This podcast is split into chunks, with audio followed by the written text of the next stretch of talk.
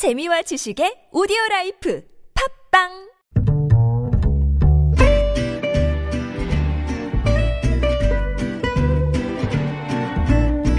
Good evening, everyone. Welcome to the evening show. 어떻게 드라마를 보면서 운전을 할 수가 있나? 전라도 광주에서 유성으로 이동 중인 버스 안에서 벌어진 일인데요. 120분 주행 내내 운전기사가 유튜브를 통해 드라마를 시청했다고 합니다.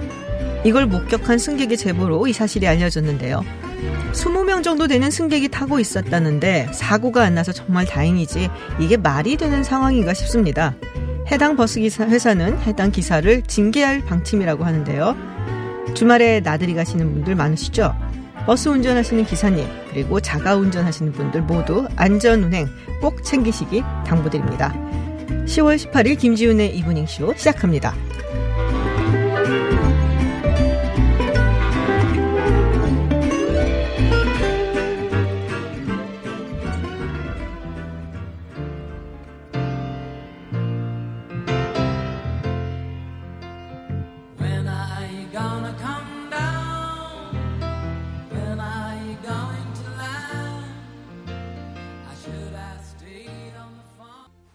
네, 김지윤의 이브닝 쇼, 어, 엘튼 존의 노래였죠. Goodbye Yellow Brick Road로 시작해봤습니다.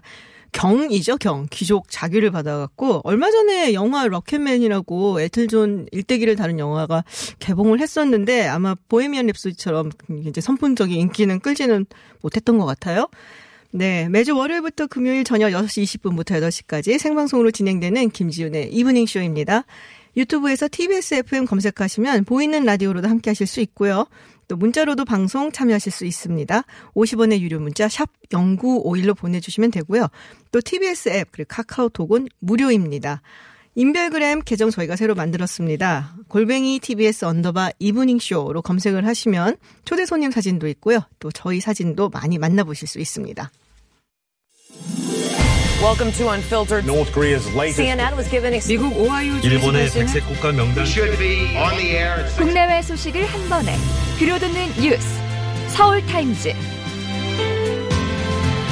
네, 서울타임즈 시간입니다. 벌써 많은 분들이 이렇게 출첵을 해주시고 계십니다. 어벤줄러스님, 이런상님, 꽁이냥이님, 또 슈퍼큐님도 계시는데 지금 유니클로 관련된 뉴스를 보시고 벌써 문자 많이 보내주고 계세요. 저희가 사부에 본격적으로 이야기 한번 나눠볼 예정이니까 계속 청취 부탁드립니다.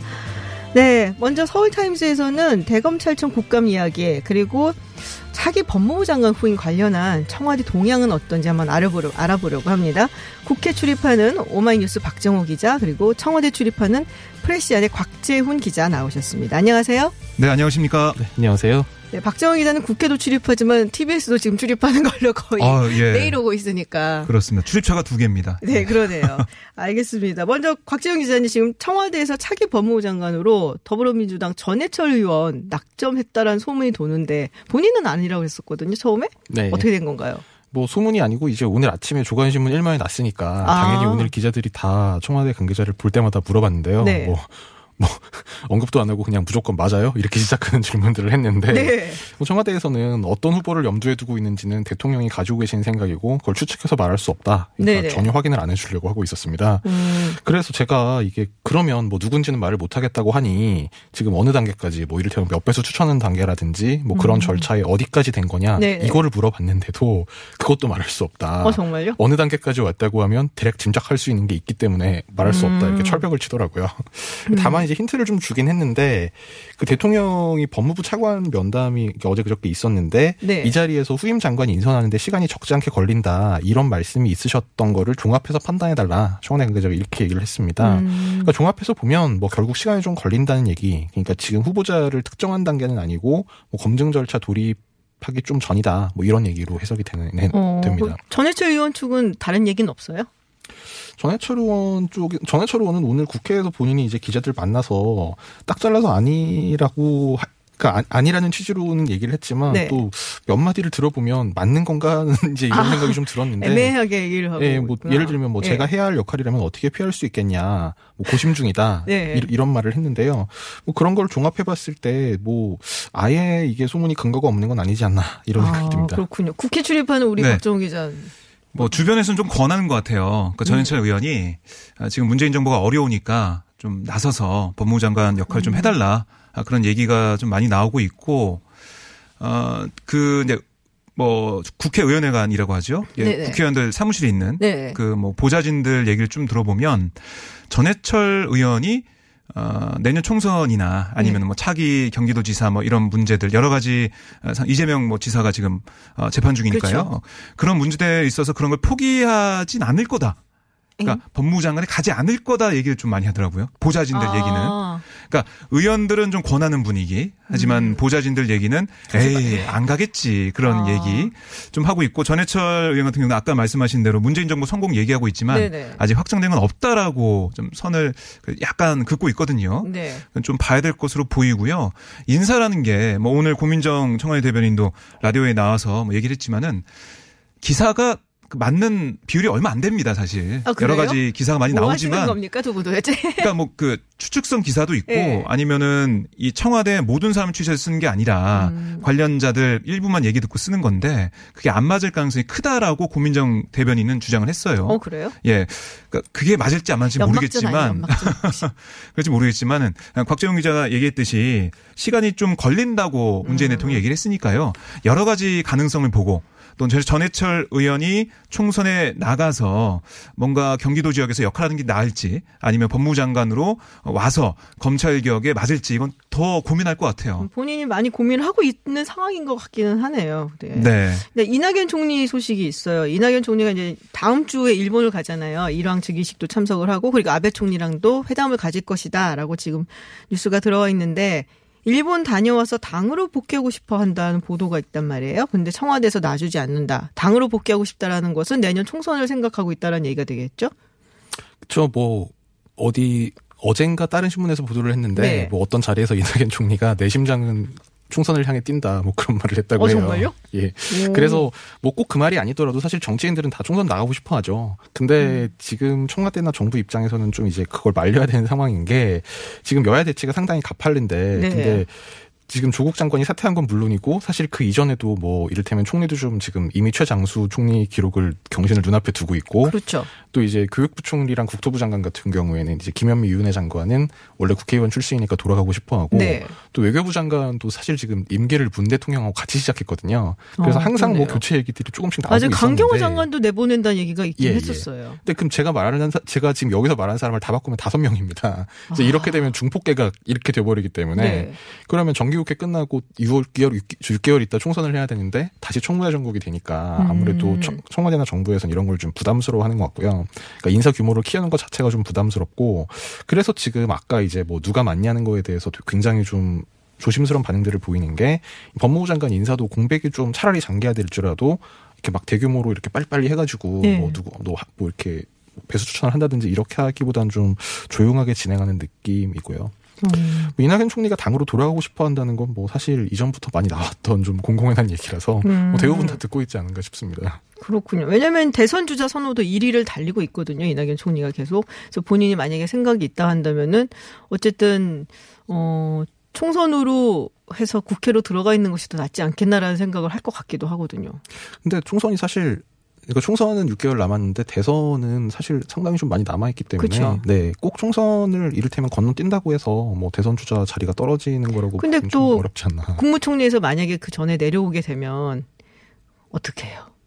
아, 이게 그렇죠. 그러니까. 물론 물론 예. 대선 전 어느 시점인가는 내려와야 되겠지만 예, 예. 지금 총선에 이제 반드 총선을 반드시 해야 된다. 뭐 이제 이렇게 생각하는 게 많긴 한데 음. 또 이제 지금 이제 뭐 어떤 정부의 상황이라든지 특히 대통령의 지금 상태 같은 걸 그렇죠. 생각했을 때 좀 더 길게 있어주는 게 음. 뭐 정부에 좀 더 도움이 되는 면도 있다. 뭐 이렇게 보입니다. 그냥 내놓고 나오기가 굉장히 조금은 마음이 편치는 않은 그런 상황이기 때문에 그렇다라는 말씀이시고 뭐 아까 말씀드렸지만 뭐 강경화 총, 군 장관도 지금 나온다 뭐 이런 얘기도 있는데다가 그러면은 이제 이 외교부 장관 얘기가 또 나오잖아요 후임의 김현종 안보실 2차장 얘기가 나온다는데 진짠가요?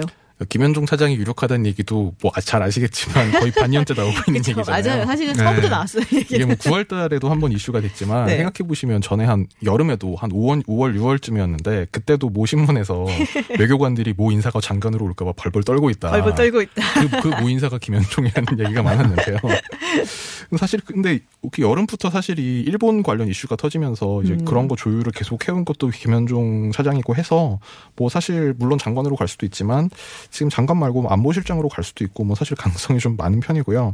음. 다만 이제 뭐 그거는 김현종 차장도 마찬가지고 강경화 장관도 마찬가지인데 연말까지가 지금 북미 대화 또 이제 음. 비핵화로 이어지는 중요한 국면이라서 뭐 야당이 계속 외교안보 라인을 교체하라고 주장을 하긴 합니다만 뭐 주요 포스트에 있는 특히 실무를 하는 포스트에 있는 사람을 바꾸기는 좀 어렵지 않을까라는 생각이 듭니다. 그렇군요.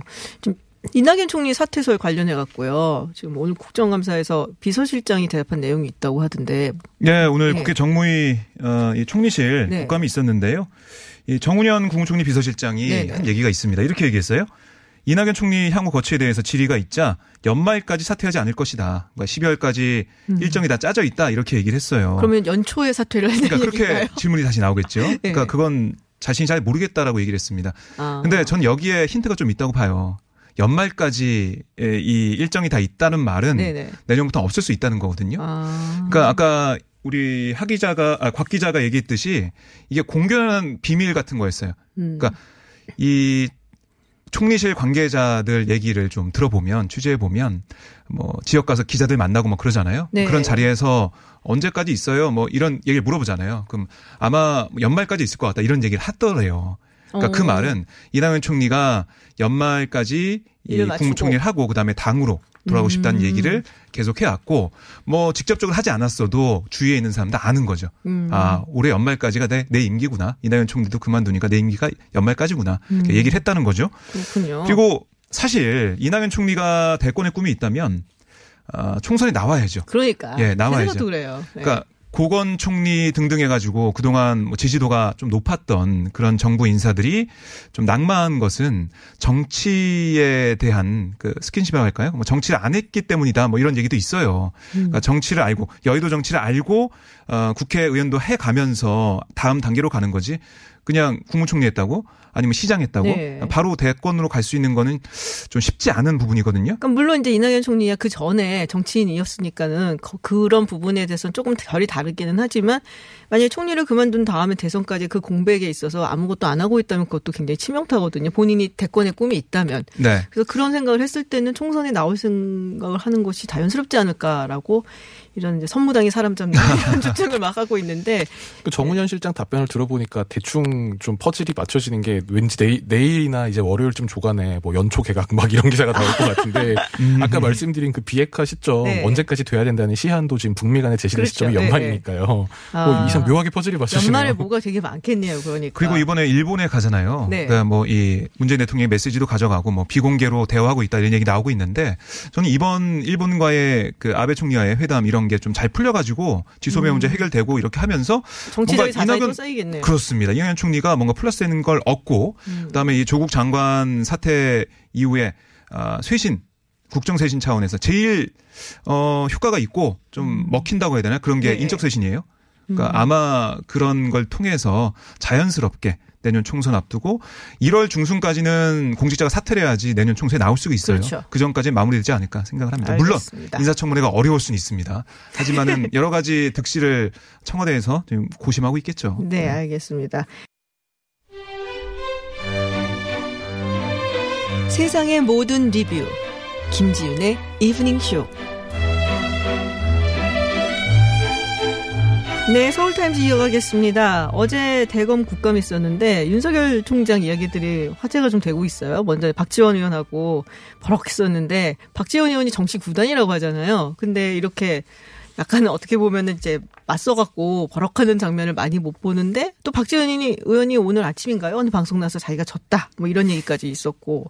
근데 또 하나 어 눈에 띄는 이제 이야기가 검찰 중립성 이야기를 물어봤는데 MB 때가 가장 쿨했다라는 대답을 해갖고 그래서 BBK를 기억하는데 이게 도대체 무슨 소린가 싶은 생각이 드는데 어떻게 된 건가? 대검에서 뭐 추가 해명 자료가 나왔다고는 하더라고요. 네, 그렇습니다. 해명 자료 나왔었는데 먼저 네. 이제 쿨했다라는 부분이 뭐냐면 뭐 이상득 그, 그니까 이명박 전 대통령 형이죠. 네네. 뭐 이상득을 비롯한 몇몇 그러니까 중요 인사들을 기소했지 않냐. 그러니까 쿨하게 우리는 뭐 뭔가 중립성을 침해당한 거 없이 다 했다. 뭐 이런 취지의 얘기를 한 거예요. 네네. 윤석열 총장이 얘기를 했는데 사실 대검 쪽에서는 뭐라고 했냐면 그 뒤에 그러니까 이철희 의원이 아, 이명박 박근혜 문재인 정부 비교해 보면 어디가 제일 그래도 독립성 보장이 되냐 이런 취지의 질문했는데 네. MB 얘기마다 끝난 거예요.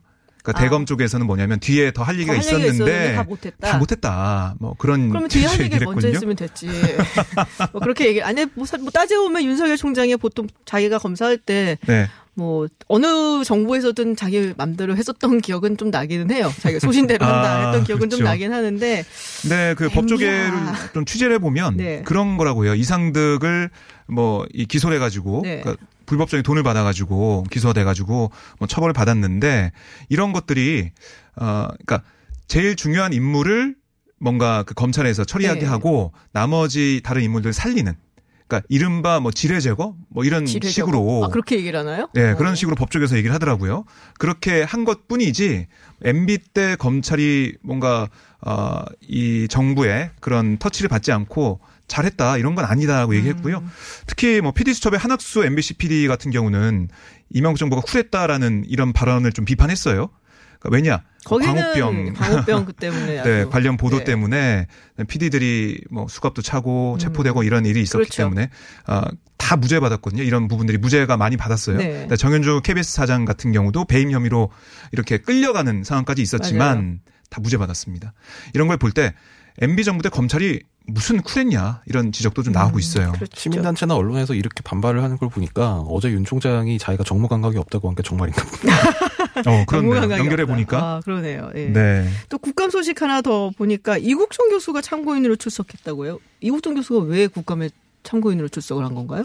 네, 오늘 그 여러 가지 응급헬기 문제나 네. 이런 것에 대해서 어, 외상 병동이나 이런 네네네. 것에 대한 아 질의가 이재명 있었던 지사 겁니다. 그 예. 탄원서 쓴 것 때문에 그런 건가요? 어, 그건 좀 격가지였고요. 네. 사실은 그 응급 체계에 관련된 그런 네. 얘기를 좀 물어봤고 어, 탄원서 얘기는 그 오늘 말고 이제 어제 그러니까 이 자유한국당에서 네. 탄원서 관련된 얘기가 있을 것 같다. 거기에 대해 언론 인터뷰를 했어요. 이국정 교수가 했는데 거기에 대해서 사람 살리는 일에 진보와 보수가 따로 있다고 생각하지 않는다라는 음. 얘기를 하면서 좀 회자가 많이 됐는데요. 제가 방금 체크해 본 바로는 여기에서 뭐 한국당에서 이걸 꼭 집어서 지적하고 질의한 건 아직까지는 없다고 봅니다. 음. 예. 그렇죠. 이거는 사실은 좀 역풍이 불 수도 있거든요. 잘못 얘기하면은 네. 뭐 어찌 됐든 간에 뭐 헬기가 필요하고 또 사상자 이제 그런 외상으로 많이 다치시는 분들이 좀 힘든 일을 하시는 분들이에요. 그래갖고, 그렇죠. 예, 지금 그래서 그런 면에서 봤을 때는 좀 보급이 되는 게 맞지 않나라는 생각이 좀 드는데. 그것도 그렇고 이국종 교수 같은 경우에는 사실 대중들이 굉장히 존경을 하는 분이기 그렇죠. 때문에 한국당에서 국감장에서 이국종 교수를 몰아세워가지고 좋을 게 하나도 없습니다 정말. 맞아요. 예, 좋을 게 하나도 없어요. 그래서 분위기를 좀 안 게 아닌가 한국당에서 뭐 그런 생각도 좀 들고 아 사실 이, 이 뉴스 보고 진짜 깜짝 놀랐는데 국감장에 성인용품 리얼돌이 등장을 했다고 제가 고양이도 보고 드론도 봤지만 어, 네. 리얼돌은 좀 너무한 거 아니에요? 아, 네. 그렇죠. 뭐 이번 국감 시즌에서 네, 뭐 떡볶이도 등장하기도 하고 그랬는데 리얼돌이 등장하게 될 줄이야. 그러니까 아, 깜짝 놀랐습니다. 오늘 그 아, 산업통상자원중소벤처기업위원회의 산업통상자원부 국정감사가 있었는데 이용주 의원이 네네. 리얼돌을 들고 나와서 자신의 옆자리에 정말 사람처럼 앉혀가지고 어, 관련 질의를 했는데 모르겠습니다. 저는 아, 질의 내용도 참 이해가 안 가는 게 뭐였냐면 리얼돌의 산업적 활용 가능성에 대해 질의를 했어요. 아 정말요? 네. 그러니까 이게 2015년 24조 원이던 전 세계 리얼돌 시장이 2020년에 33조 원이 된다. 아, 현재 중국이 리얼돌의 70%를 생산, 제조, 판매하고 있고 미국은 뭐 AI 기반 제품만 출시했다 이렇게 얘기하면서 일부 국가에서 리얼돌을 규제가 아닌 산업적 측면에서 보고 있다는 것이다 강조했습니다. 그러니까 규제뿐만 아니라 정부 차원에서 이거 산업적으로 어떻게 키울 것이냐 음, 아, 이렇게 생각해봐라 그 이런 유망 취지였는데 산업이다라는 이야기군요. 그런, 그런 말도 했던데요. 네. 원래 한국이 전통적인 완구 산업의 강자라면서 이런 시장 변화에 주목해야 되지 않냐. 결국 우리나라가 앞장서서 만들어서 팔자는 얘기인 것 같은데. 그 얘기를 한다고 굳이 들고 나올 필요는 없을 것 같은데 조금 불편하잖아요 또. 이게 뭐 그런 거죠. 네. 그 평소에 안 보는 게 이제 나오면 사진 기자들이 많이 찍고 그게 그쵸. 많이 보도된다. 뭐 그걸 알고 있는 건데 여기에 대한 뭐 국회 여성 노동자들의 아, 반발 아, 이 성명도 나왔어요. 국회 여성 노동자 페미니스트 모임 국회 페미가 오늘 성명을 긴급하게 냈는데요. 리얼돌은 산업이 될 수 없다. 이용주 의원은 사죄하라라는 제목의 어, 주장을 음. 펼쳤습니다. 뭐 산업이 될 수도 있겠죠. 될 수도 있는데 네. 글쎄 뭐 불편해하는 사람들도 있는데 굳이 들고 나올 필요가 있었을까라는 생각을 하는 거죠. 그러니까 이게 뭐 청소년과 뭐 가족에게 유해한 영향을 미칠 수 있다 이런 논란도 있고 아직 우리 사회에서 정확하게 에, 이건 이거다 저건 저거다 음. 뭐딱 잘라서 산업적인 면은 가야 된다 이런 아 뭔가 대중적으로 합의된 게 없는데 네. 가지고 나온 것은 비판받을 지점이 있는 것 같습니다. 그렇군요. 네. 원래 이제 국감 할 때마다 이렇게 스타 정치인 한 명씩 나오잖아요. 올해의 스타 혹시 있어요? 기자. 음 조국 장관. 조국 장관. 근데 이상하게 작년에는 뭐 박용진 의원 네 맞아요. 그 어린이집 뭐 네. 문제 지적해가지고 많은 지지도 받고 했는데요. 올해는 잘 안 보여요. 올해는 제가 안 쭉 보여요? 봤는데 안 보였는데 아, 조국 장관 아니 의원 중 의원 중에서 조국 장관은 농담이고요. 아니, 네. 의원 중에서 그만큼 이제 이번 국정감사에서 조국 장관 안 저도 의원은 안. 보이고 이문정 부장검사 그렇죠. 어, 그 현역 의원 중에는 경찰청 참고인 여보세요. 나왔던 의원을 얘기하니까 뭐 금태섭 의원 정도겠네요. 아 금태섭 의원 정도 그쵸 좀 눈에 음, 띈다라는 뭐 생각이 조국 장관에 하네요. 대해서 상당히 비판적이면서도 뭐 원래 이제 공- 검찰개혁 공수처에 대해서 자기가 갖고 있던 생각을 좀 여당 의원인데 음. 여당 안에 상당히 비판적인 얘기를 해서 주목을 많이 받았고 음. 이제 물론 뭐 그 일각에서 비판도 있습니다만 뭐 어쨌든 주목 주목도라는 면에서는 상당히 면에서. 높았고 음. 그리고 주목도 면에서는 또 역시 여상규 의원도 아, 주목도라는 면에서 그 스타라고 하기는 좀 부적절할 수도 있습니다만 네. 역시 기사화가 된 거는 굉장히 많았고요. 음, 그렇겠네요. 또 오늘 이제 이용주 의원과 거의 자웅을 겨루게 될 것 같은데 아 그러네요. 새로 새로 떠오르고 있네요 네. 이용주 의원이. 근데 결국 금태섭 의원, 여성규 의원 둘 다 법사위 주- 소속인데 이제 이분들이 상당히 관심을 많이 받은 것도 결국은 네. 이 조국 장관 논란의 연장선상이라서 음. 결국 올해의 국감은 조국 국감이다. 그러니까 오늘 이렇게 그러네. 국회의원회관 쪽 얘기를 들어, 들어보면 그 보좌진들이 정말 이거 열심히 준비해요. 음. 밤에 거의 새벽에 가고 이럽니다. 그러니까 주말에도 계속 나오고. 네. 근데 자신들이 준비한 게 주목을 하나도 못 받는다는 거예요. 아 그러면서 조국 속상하죠. 장관 때문에 속상하다 이런 얘기 좀 음, 하더라고요. 그렇군요. 네. 알겠습니다. 네, 지금까지 곽지훈 프레시안 기자 그리고 박정우 오마이뉴스 기자와 서울 타임즈 국내편 해봤습니다. 고맙습니다. 네, 고맙습니다. 감사합니다. 이브닝 쇼는 여러분의 의견을 환영합니다. 50원의 유료 문자 샵 0951로 문자 보내실 수 있고요. 앱과 카카오톡은 무료입니다. 퇴근길이 유쾌해집니다.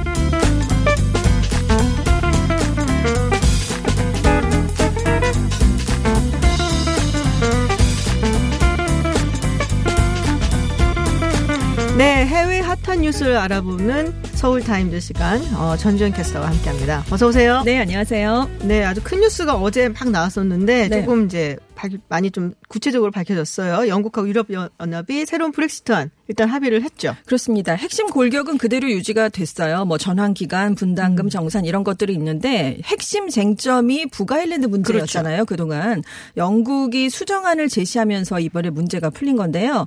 양측이 북아일랜드에 법적으로는 영국의 관세 체계를 적용을 하게 됩니다. 하지만 실질적으로는 북아일랜드를 EU의 관세 동맹 안에 남기는 방안에 합의를 한 건데요. 네. 일단 EU 각국 정상들이 지금 정상회의를 하고 있거든요. 네. 그래서 만장일치로 합의안을 승인했습니다.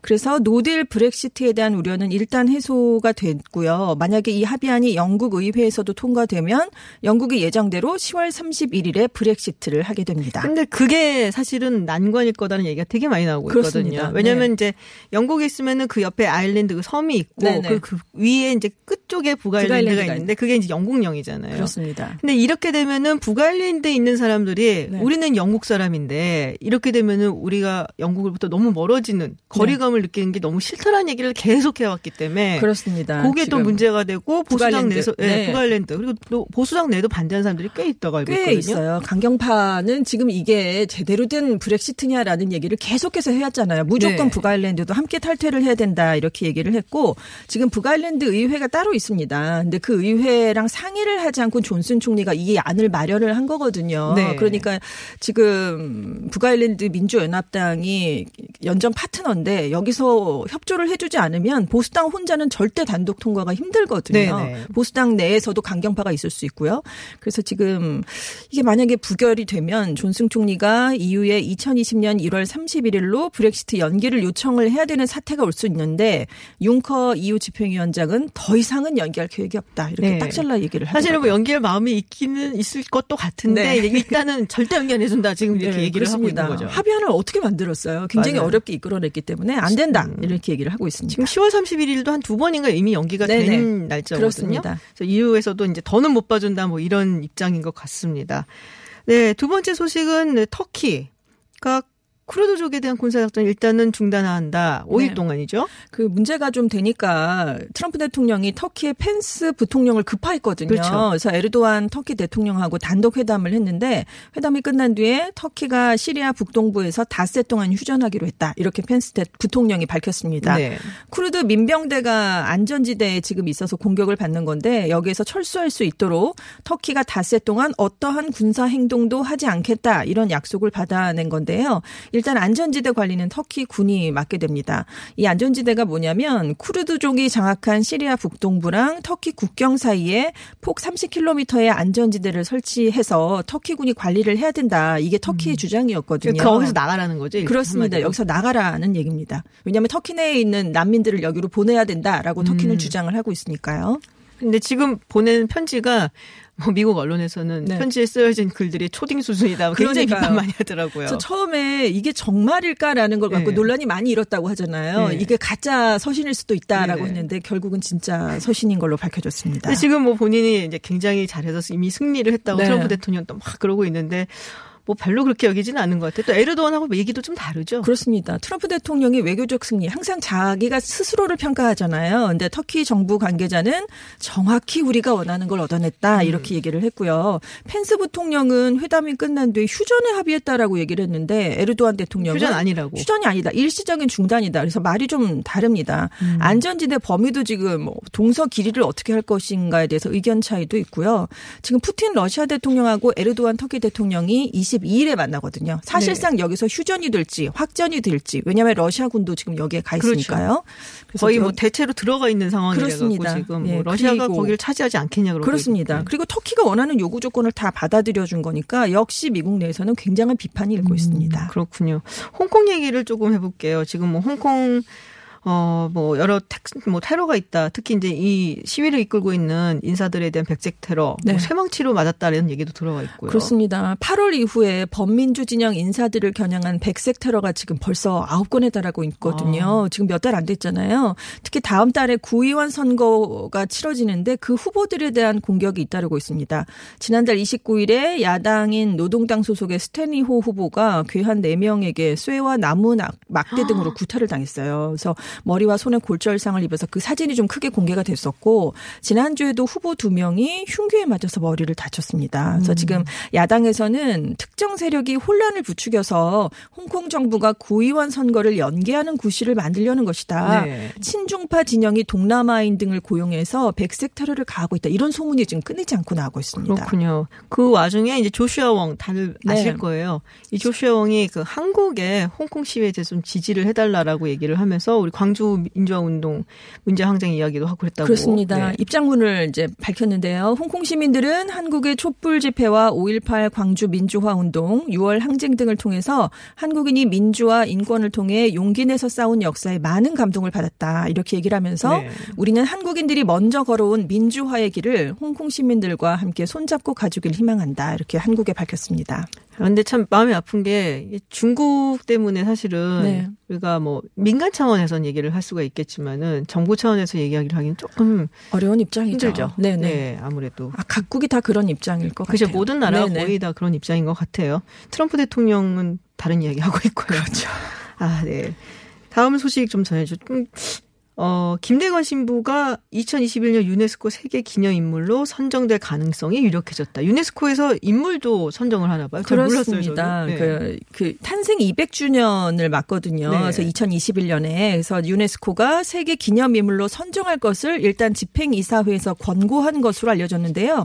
특 별한 경우가 없으면 다음 달 12일에 유네스코 본부에서 열리는 총회에서 선정될 것으로 예상이 되고 있습니다. 어. 유네스코가 2004년부터 유네스코가 추구하는 이념, 가치와 일치하는 역사적 사건, 인물, 명사의 기념일을 기념 행사로 선정해서 중요성을 부여하고 있거든요. 그러니까 이 어떤 인물이 탄생한 지 몇 주년이에요. 어떤 사건이 발생한 지 네네. 몇 주년입니다. 이거를 이제 기념하는 방식인데 우리나라에서는 2012년에 다산 정약용 탄생 250주년, 2013년에는 동의보 보관 발간 400주년이 유네스코 기념의 해로 선정된 적이 아, 있습니다. 그렇군요. 네네 이미 두 번이나 있었어요. 네, 몰랐네요. 아, 이게 만약 선정이 되면 가톨릭 신자분들은 굉장히 기분 좋으시겠어요. 큰 아주 경사가 될 수 있고요. 지금 당진 씨가 또 굉장히 들떠 있는데 지금 탄생지가 솔매성지 일원이라고 당진에 있다고 합니다. 아, 그래서 만약에 기념 인물로 선정이 되면 위상이 높아지니까 네. 탄생 200주년 기념 행사를 알차게 준비해 보겠습니다. 이런 입장을 밝혔어요. 우리 당진이면은 저기 우리 충남? 청취자분 네. 중에 꽁이냥이님이 아, 당진 보내주시군요. 그러시군요. 네. 그렇군요. 알겠습니다. 마지막 소식 짧게 일본 정부가 자위대를 특히 호르무즈 해협으로 보낸다는 소식이 들어와 있는데요. 네, 아베 총리가 오늘 오후에 열린 국가안전보장 회의에서 방침을 굳혔다고 지금 아사히 신문이 굉장히 고민을 많이. 했던 걸로 네, 구체적인. 검토에 네. 들어가라라고 했는데 그래도 아무래도 좀 이게 지금 군사 충돌에 직접 휘말릴 가능성이 있고 그렇잖아요. 여러 가지 네. 문제가 있을 수도 있고 이란과 관계가 악화될 수도 그쵸. 있고 그래서 구축함 같은 함선은 피하는 대신에 해상자유대의 P3C 초계기 등을 파견하는 방안이 지금 유력한 것으로 알려졌습니다. 그렇군요. 그러니까 공중에서 정보를 수집해서 뭐 연합 음. 국가들에 제공을 하겠다 이런 방식을 좀 약간 검토하고 있는 것 같아요. 그럼 미국이 사실은 이제 많이 들어와라 하고서 동맹국들에서 요청을 했는데 사실 별로 안 갔거든요. 그렇죠. 이게 좀 시들했거든요. 네. 그래서 지금 명칭도 국제 해양 안보 계획이란 걸 변경해서 군사적인 색채를 좀 뺐어요. 그래서 그런데도 많이 안 가고 있죠. 지금. 음. 그러니까 아마 제가 기억하기로는 일본이 그 원유 수입하는 원유의 80%그 호르무즈 해협을 네. 통과를 해야 될 거예요. 그래서. 굉장히 어떻게 보면 에너지 안보를 위해서 중요한 지역이라서 그렇습니다. 예, 그런 게 아닌가 싶은 생각이 듭니다. 어유 오늘 빨리 달려왔어요. 네. 숨가쁘게. 네, 그러게요. 알겠습니다. 지금까지 손지원 메신캐스터와 함께 했습니다. 고맙습니다. 네, 감사합니다.